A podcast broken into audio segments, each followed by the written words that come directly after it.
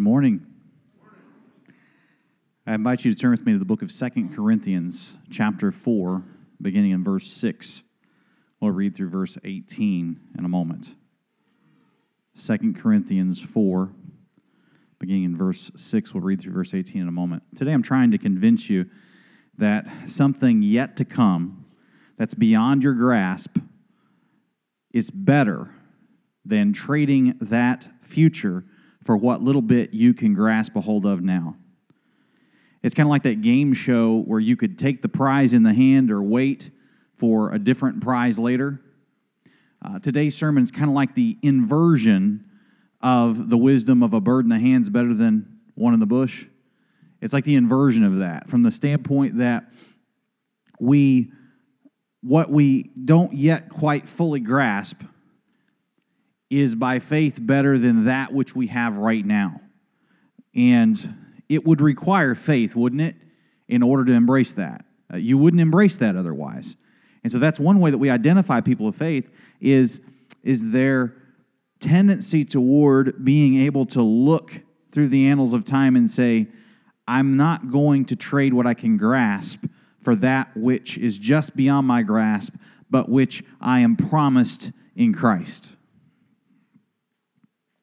What you can grasp hold of right now is fleeting, no matter how much of it you can grab, no matter how rich you become.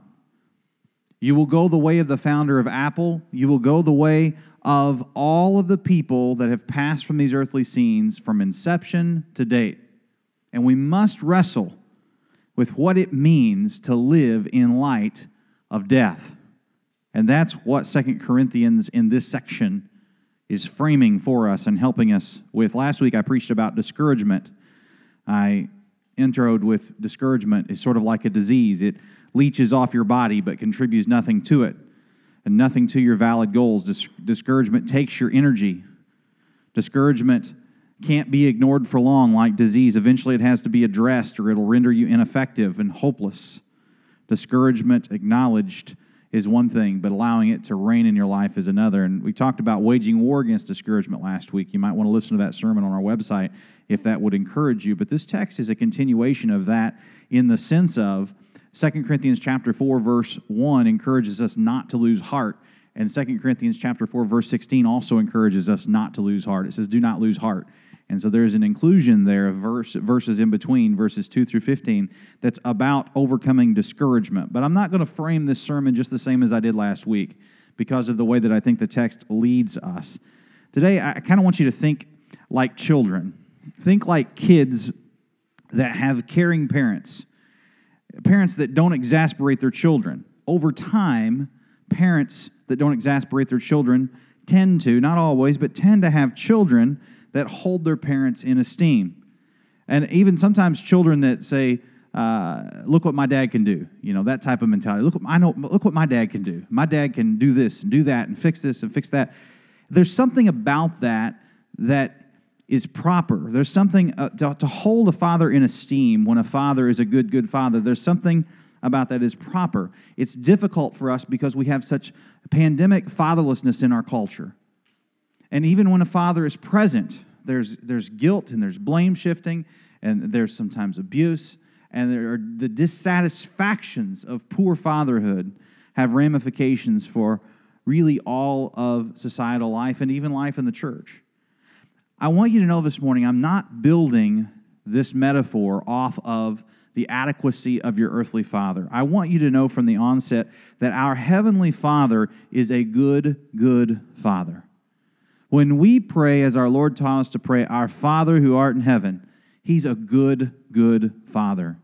He is not, He is not filled with the failures that I, as a father, am filled with.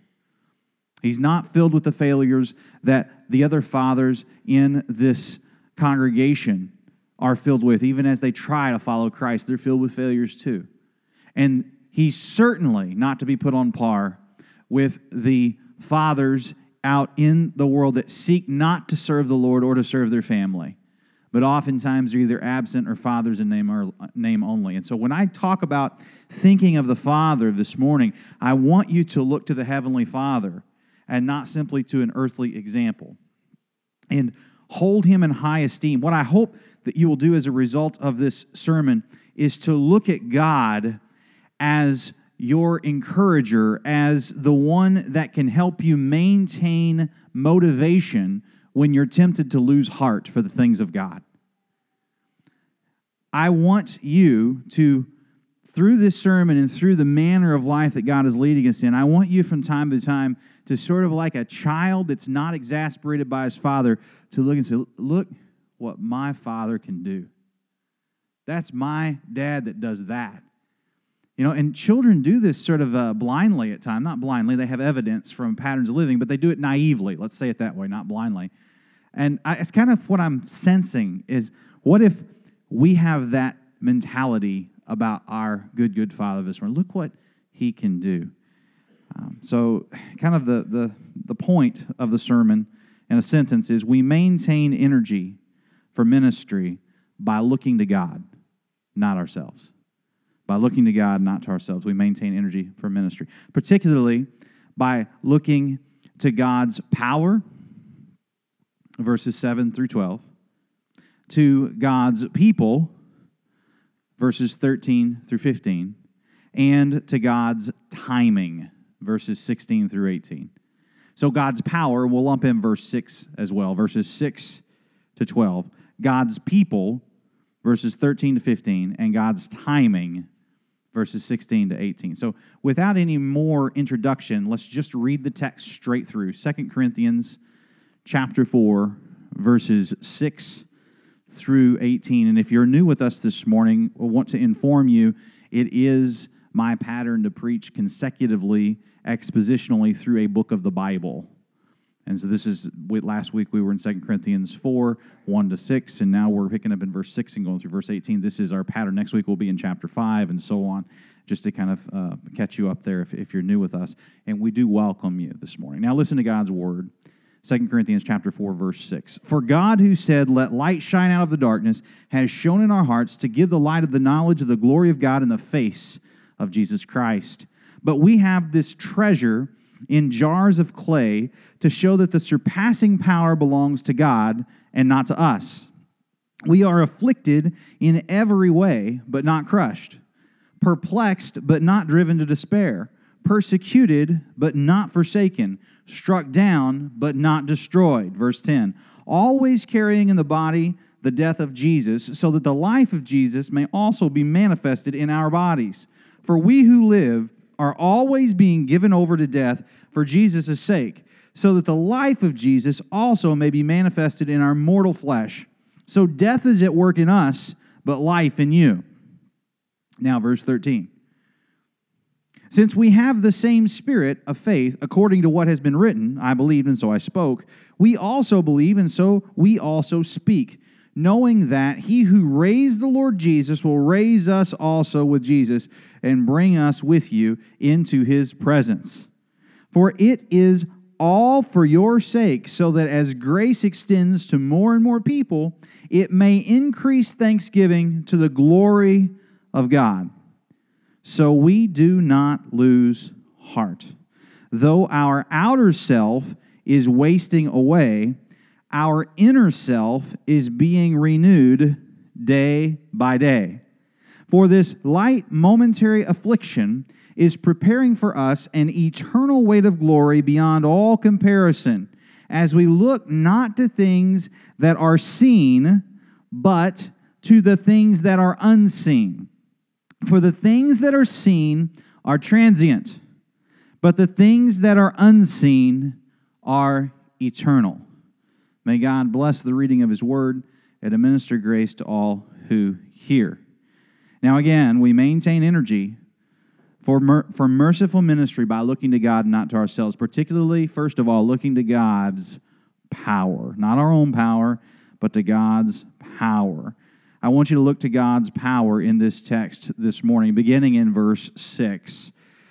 Our good friend and member here, Harish Venkatachalam, sent me a note from Ravi Zacharias Ministries. In Ravi's ministry, I commend to you his apologetics ministry. But I just want to read to you what he wrote about verse 6. It's so insightful. He said, The pursuit of the Hebrews was symbolized by light. The, the Lord is my light and my salvation, you read in verse 6. The people that sat in darkness have seen a great light. This is the light that lighteth every man that comes into the world. If you look at verse 6, the Lord created light, created out of. He said the pursuit of the Hebrews was light. The pursuit of Greeks was symbolized by knowledge. That's why the biblical writers say these things are written that you might know that you have eternal life. For the Romans, differently than the Greeks and the Hebrews, it was glory. The glory of the city of Rome, the glory of the city that wasn't built in a day. Now look at 2 Corinthians chapter 4 verse 6. The apostle Paul, a Hebrew by birth, a citizen of Rome, living in a Greek city, had to give to them the ideal of his ethic or his way of life. And he says, For God, who said, Let light shine out of darkness, has shone in our hearts to give the light of the knowledge of the glory of God in the face of Jesus Christ. That's pretty helpful. It's God's power, it's not ours. The pursuits of our life don't need to be reducible to our culture or our family of origin or our societal place.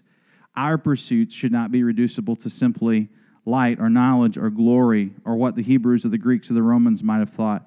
Our pursuit is summarized in one word, and that is Christ. We are hidden in God with Christ. We are pursuant of Christ, and our power comes from God. Our power is not in ourselves. That's why verse 7 describes the treasure that is in us as in a jars as in a jar of clay. Uh, that phrase, jars of clay, sometimes thought of as earthen vessels, that, that phrase, jars of clay, was popularized in the late 20th century by a Christian rock band called Jars of Clay. And they had a hit song that I know some of you have probably heard, Flood. And so I drudged it back up and listened to it this last week, and it's very much in my head. Thank you, Greg Delancey. Um, he was uh, following his sermon card, and he looked ahead to chapter 4, verse 7, and saw jars of clay. And so he sent me the YouTube link to Flood. And so I, I it's, it, was, it was addictive. I listened, and then I listened again and again. So anyway, uh, jars of clay would be a phrase that would be common amongst youth groups and, and, and young people of about 20 years ago. So uh, just a little side note there. But the meaning, the reason they chose that phrase shouldn't be lost. The meaning of jars of clay is that the body that we have is outwardly wasting away. It will in time fail us. Uh, Colin Kruse wrote about it like this, and tell you what he said. He said, We have this treasure in earthen vessels.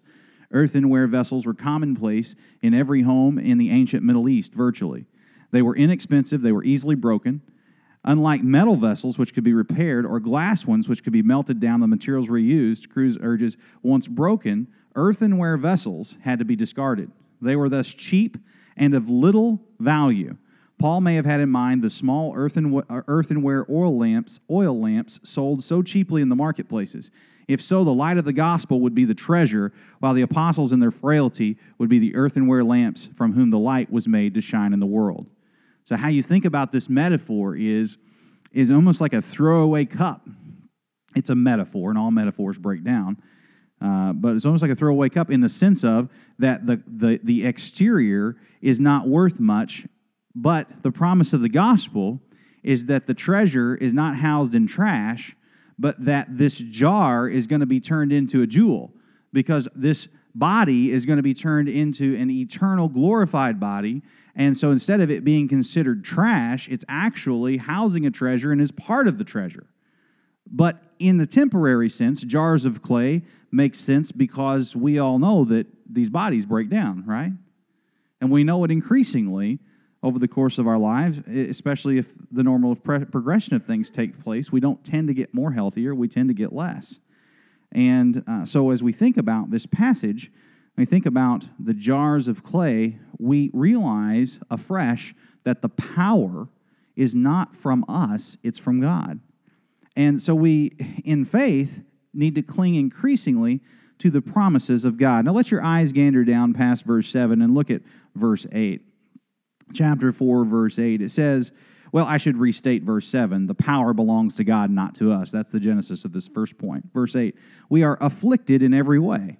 there's no shirking the affliction of this, of this life. This isn't, uh, this isn't false hope. Uh, this isn't pop psychology. We, we acknowledge the affliction we face. Um, but it says, we're afflicted but not crushed. There was a, another popular song that while we're on the theme, I'm trading my sorrows. Some of you sang that a lot whenever you were younger, and it was the genesis for that was this verse. We are afflicted in every way, not crushed, perplexed but not driven to despair, persecuted but not forsaken, struck down but not destroyed. Great imagery, a great quadlet there to help understand what's happening to us. It's very poetic. It's it's a helpful uh, verse, and verses eight and nine is very helpful. And it says that in verse 10 always carrying in the body the death of Christ, so that the life of Jesus may also be manifested in our bodies. So, always carrying in the body the death of Christ, so that the life of Jesus may be manifested in our body. So, even though we're afflicted, we're not crushed. We're perplexed, we're not driven to despair. We're persecuted, not forsaken. Struck down, not destroyed. The connotation here in this passage is an acknowledgement that we are facing these afflictions, but that God is not absent in the midst of them. And it says here that in some manner, there's a, purpose clause in verse 10, so that in some manner the life of Jesus is manifested in our bodies. And I think we should think about Jesus' own story. I mean, Jesus goes through Gethsemane to get to the cross. He has sweat drops of blood. The persecution in his life increased toward the end, and yet he is the prototype, the firstborn among the brethren, the first resurrected from the dead, not to die again. And so, bodily resurrection is a hope that we have. And so, in a, in, a, in a twist, in a plot twist, we see God's power by faith in that which we just can't quite hold on to yet, can't quite grasp, but we see it. And we're willing to forsake the treasures with a little t of this life because we're looking for that treasure that surpasses it all. It is not only the resurrection of Jesus, but the assuredness of our own resurrection, the treasure of a glorified body. So, even as he talks about the treasure being in jars of clay, he's not talking about the jar as a throwaway item. He's talking about the fact that we're going to get glorified bodies. That's a consistent biblical theology. And so he, he climaxes this first stanza with verses 11 and 12 For we who live are always being given over to death for Jesus' sake, so that the life of Jesus also may be manifested in our mortal flesh. So death is at work in us, but life in you.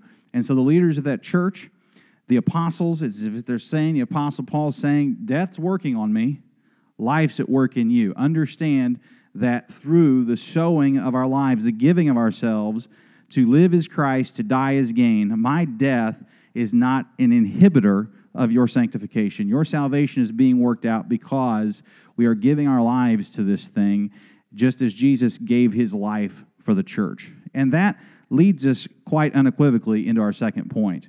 Not just looking to God's power for encouragement, but also to God's people. Now, this may seem duplicitous, and so let me explain. Matt, you're saying that we don't need to look at ourselves, we need to look to God. And then, after giving us a first point of being encouraged by God's power, you're telling me that we should look to God's people. Now, how does that work? I'm so glad you asked. It's because I'm not talking about you looking at yourself as a believer only. Some of your sensitive consciences and merciful spirits one of the problems with that is, is that you're so sensitive that you tend to doubt your salvation. And so we have to work through that. Um, I'm not asking you to look to yourself for self confidence only. I'm asking you to look at God's good work in his people, in the whole church. And I'm not just talking about universal, although his work globally is encouraging. I'm thinking of looking finding encouragement not losing heart by looking at the the the ecclesia of god the called out of god the church locally. You know we unite in a covenant of membership. And so we work through a process to hear the profession of faith of the of the believer and to to have a believer experience believer's baptism and to have membership conferred on them in the church. And so when a person becomes a believer in our church we have an expectation and have even interviewed that member, that prospective member, that they have received the gospel and that they can explain the gospel to someone when asked. We are very much so all in this ministry together of sharing the gospel of Jesus Christ. And I'm asking you to look to that membership and the good work that God is doing through his power in his people for encouragement. And I think that that's what's going on to some extent in verses 13 through 15. Allow the text to explain. Listen to verse 13. Since we have the same spirit of faith according to what has been written, I believed and so I spoke, we also believe and so we also speak, knowing that he who raised the Lord Jesus will raise us also with Jesus and bring us with you into his presence. For it is all for your sake, so that as grace extends to more and more people, it may increase thanksgiving to the glory of God, which is the chief end of man. is to bring glory of God, to God. That's our goal, is to bring him glory. It's not to bring ourselves glory. We don't find encouragement by bringing ourselves gl- glory. We find ultimate encouragement by bringing God glory. He is the ultimate. And, and so this text is talking about how we can be encouraged by looking not to ourselves alone, but looking to God's people, what he's doing amongst his people. Now, how do I see that here? Well, well first of all, it says, since we have, verse 13, since we have the same spirit of faith according to what has been written. Before we get to what has been written, that same spirit of faith reminds me of 2 Peter chapter 1, verse 1. So we have Paul writing this, and then we have Peter saying something very similar in 2 Peter chapter 1, verse 1. Simon Peter, a servant and apostle of Jesus Christ, and he writes the letter, and he says this to those who have obtained a faith of equal standing with ours. So he's writing to the, the, the church. And he, as he writes to the believers, he says, You all have obtained a faith of equal standing with ours. Our faith is on equal standing with the apostles, Peter wrote.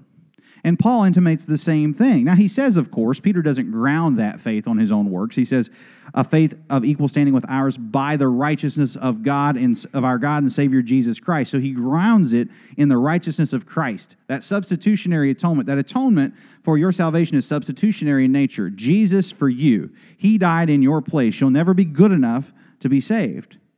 The point he's making, though, more broadly, is that that salvation, we have it in common obtained by faith, and we are in equal standing with the apostles in the sense of our salvation or of our justification, of being made right in God's eyes. Now, I just read to you 2 Peter 1 1. Look, look at our focus text now that you probably have open in front of you.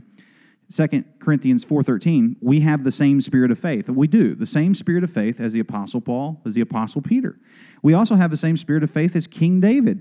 This citation here, I believed and so I spoke, is a citation from Psalm 116, verse 10, in the Greek text of the Old Testament. Yes, there was one of those. It's called the Septuagint.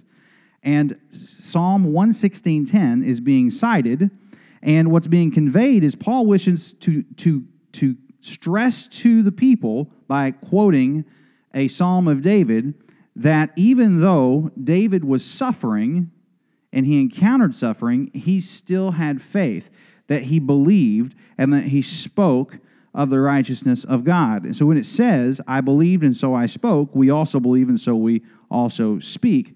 He's quoting from Psalm 115 and 16, and particularly the Greek text of Psalm 116 10.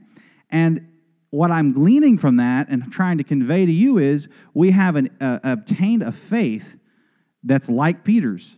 It's, it's like Paul's. We have a faith like King David's we have a common faith, the same spirit of faith that's at work in us, and that faith drives us to speak.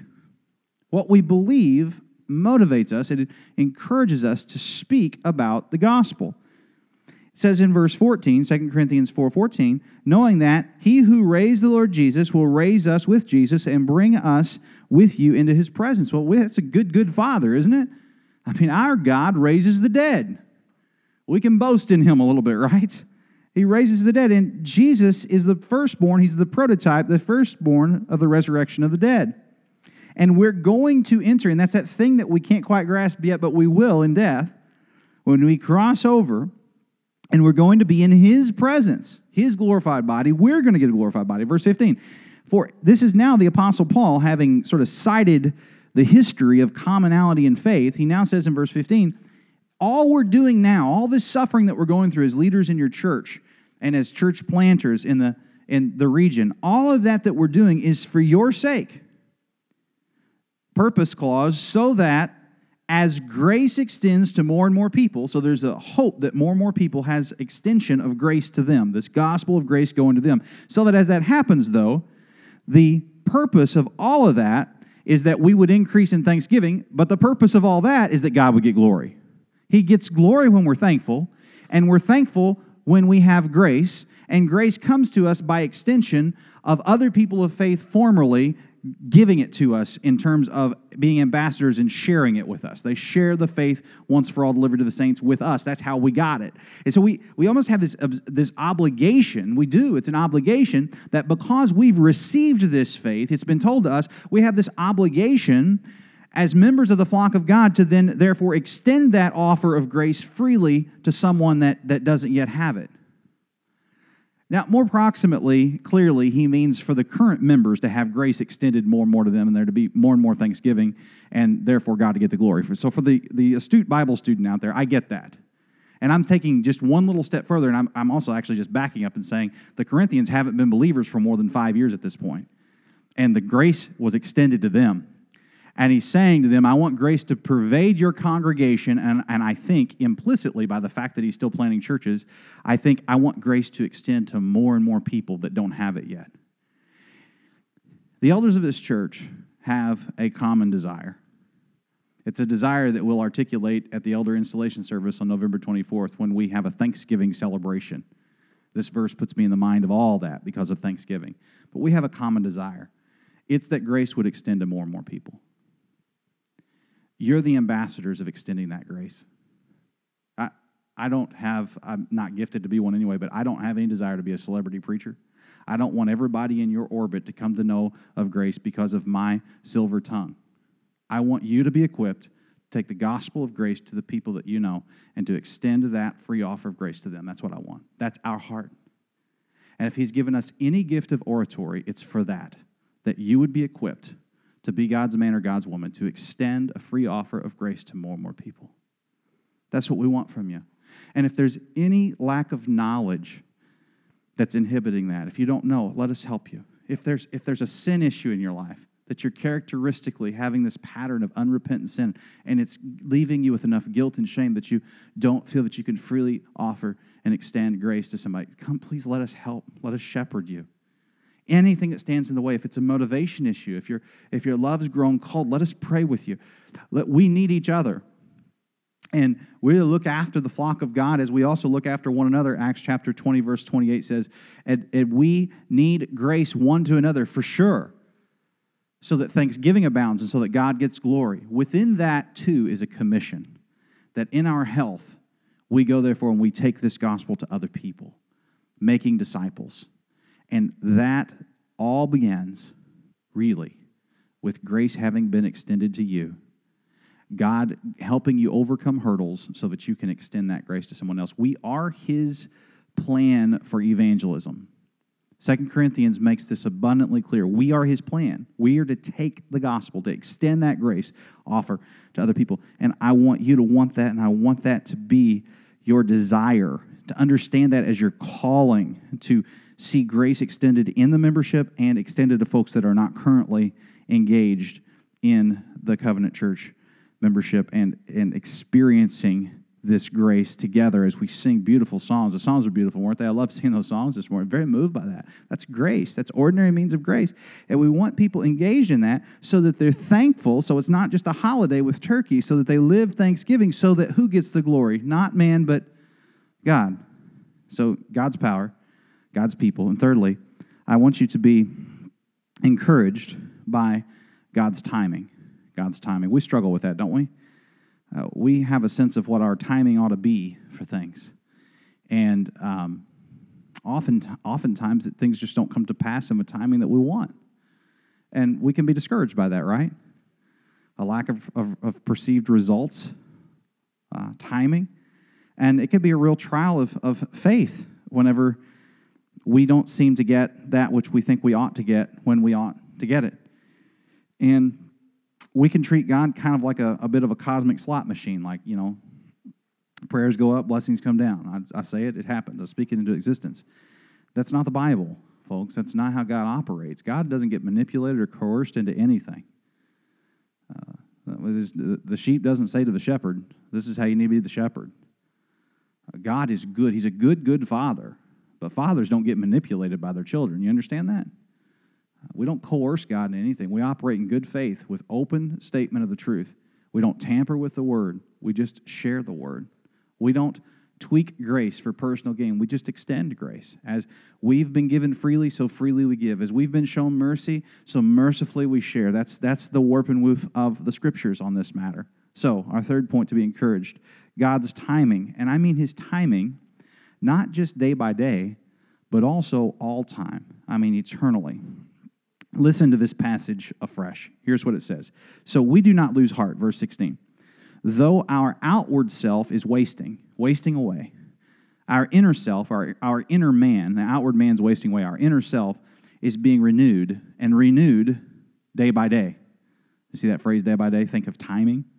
For this light momentary affliction, is preparing for us an eternal weight of glory. Think now, timing, eternal, day by day, eternal. An eternal weight of glory beyond all hyperbole. It's where we, the Greek word for comparison is where we get the word hyperbole in our English language patterns.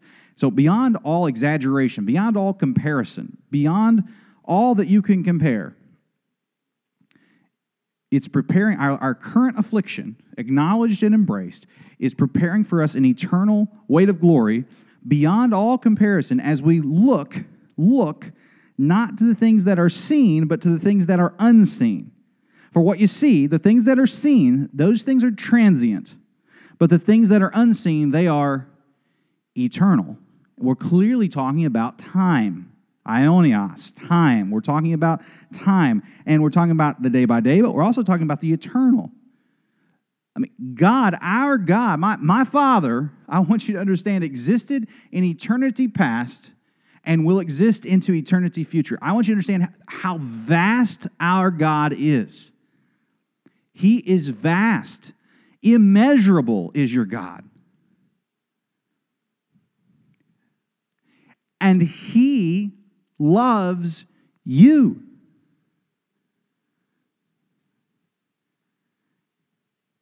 Don't coerce him. It's a failed proposition. I tried that with dad, it doesn't work. Don't coerce him. Return love to him as he first loved you. Don't collaborate with him to get your timing. Follow his commands. His commands are good. Our ability to keep his law is bad, but his law is not bad. His law is good. God is a good, good father, powerful, relational, and making a people. And he's an on time God. He's not off time. The problem when timing doesn't seem to match up is with our sense of what ought to be, it's not with his. Listen to what Colin Kruse said about this passage. He said, Paul said that the Apostle Paul said he does not lose heart because he realized the greatness of the ministry upon which he embarked. Verses 16 to 18 say that he does not lose heart because while afflictions affect the outer man so that it wastes away, his inner man is being renewed every day. And in any case, the afflictions are but light and momentary compared with the weight and eternal character of the glory he is to experience as a result. Paul endures afflictions in the present world by keeping before him the glories of the yet unforeseen world. Though the outer nature, the jar, is wasting away, our inner nature is being renewed every day. This wasting away of the outer nature is related to afflictions. So, on the one hand, Paul encounters debilitating persecution, which affects his physical body, but on the other, he experiences a daily renewal and strengthening in the inner nature. The expression of the inner nature is synonymous with the heart for Paul and denotes the center of a person, the source of will and emotion, thought, and affection. The best commentary on the strengthening of the inner nature is found in the prayer of Ephesians 3 14 to 19. I'm going to read that in just a moment. The inner nature is to be strengthened when by the Spirit it is indwelt by Christ and rooted and grounded in the love of God. The apostle here is not writing about a dual view of the human constitution, which regards the inner soul as destined for immortality and the outer nature of the body as passing away. All that is written about end times and about the body make it clear that when we look to our future existence, it's not as a disembodied soul, but as a whole person, as a resurrected body. So let me speak doctrinally against philosophical dualism it's, it's not inner outer at war eternally. It's outer fading because of sin being made new. We are a whole person. God is resurrecting the whole of you.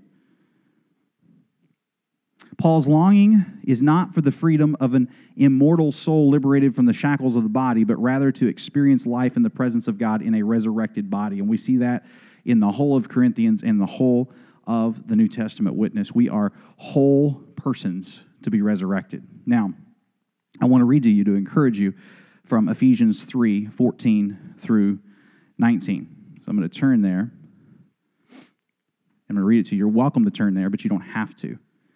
Now listen to Ephesians 3 14 through 19. For this reason, I bow my knees before the Father, from whom every family in heaven and on earth is named, that according to the riches of his glory, he may grant you to be strengthened with power through his Spirit in your inner being, so that Christ may dwell in your hearts through faith, that you, being rooted and grounded in love, may have strength to comprehend with all the saints what is the breadth and length and height and depth, and to know the love of Christ that surpasses knowledge, that you may be filled with all the fullness of God. It's beautiful, but it's not a promise of your timing. In fact, God's ways seem to surpass knowledge. The love of Christ surpasses knowledge. It's not that there's no knowledge, it's just that it goes beyond it. Not that we deny sound doctrine, it's just it goes beyond what we can explain. God's love is rich and it's experienced in his people. God's power is experienced in his people, and God's power comes in his timing. Our call is one to faithfulness. Our call is not one to insist on counting fruit. Ephesians 3 14 to 19 is so helpful for us in that way. Affliction prepares us for a depth, a weight of glory. We see this inner work, but we see it by faith. We don't see it by sight. I can't just look out at you and see something on your flesh that tells me that you have an inner work in you. Certainly, fruit can occur in a Christian's life, and it does. There are spiritual fruit in your life, but we're really talking about an inner work that starts to bubble up to the surface. We're not talking about an inner work that quickly fixes your physically failing body. What you see is transient, like passing through. And our inner spiritual reality will burst forth into eternity. And that's why from the beginning I said to you that I want you to not just focus on what you, the treasure you can grasp. Don't, don't do that. Focus not on the bird that's in the hand, but the bird that's in the bush, to turn an old metaphor on its head. Look to what God has said is secured in Christ for you, and allow yourself to not focus on trivial treasures, but realize the treasure that's in the jar and the jar that is to become a jewel. That's the, that's the message today. In terms of God's timing, it's not ours. Uh, like structures in Europe, if it was built in the last 500 years, it's, it's relatively new. Me and uh, one of the elders was talking about that over dinner last night. Is, is we have a different sense of time in America. Uh, think biblically for a second about a sense of of time. It was 400 years between Joseph and Moses, and 400 years between Moses and King David, and 500 years to return from exile, and 500 years until the incarnation of Christ, and 300 years until Constantine legalized Christianity. We could go on through the Middle Ages and talk about the Reformation. God's sense of work in the world he's working in the moment in the day by day but he has an eternal grasp and there is a gravity and a responsibility with that. We just can't dictate timing and, and we wouldn't want to in our better moments. We wouldn't want to. But, but know this you have a faith in common with the saints, the same as Peter and Paul and David. Know this you have a faith in common with all the other believers that's right here day by day walking with you now. And be encouraged by that. God's power is being made manifest through his people. And you have got a gospel to share. Stay on point with it. Stay with this ministry. Don't lose heart. Stay with it because God intends on working through you to extend grace to more and more people. And for that, we will be thankful. We'll offer thanksgiving and he'll get glory. And that's the goal. Robert Murray M'Cheyne was a minister in the Church of Scotland in the 1800s. He's famous for his Bible reading plans. I was thinking if I can locate one, we might post it on social media because it's a wonderful plan. He's famous for that.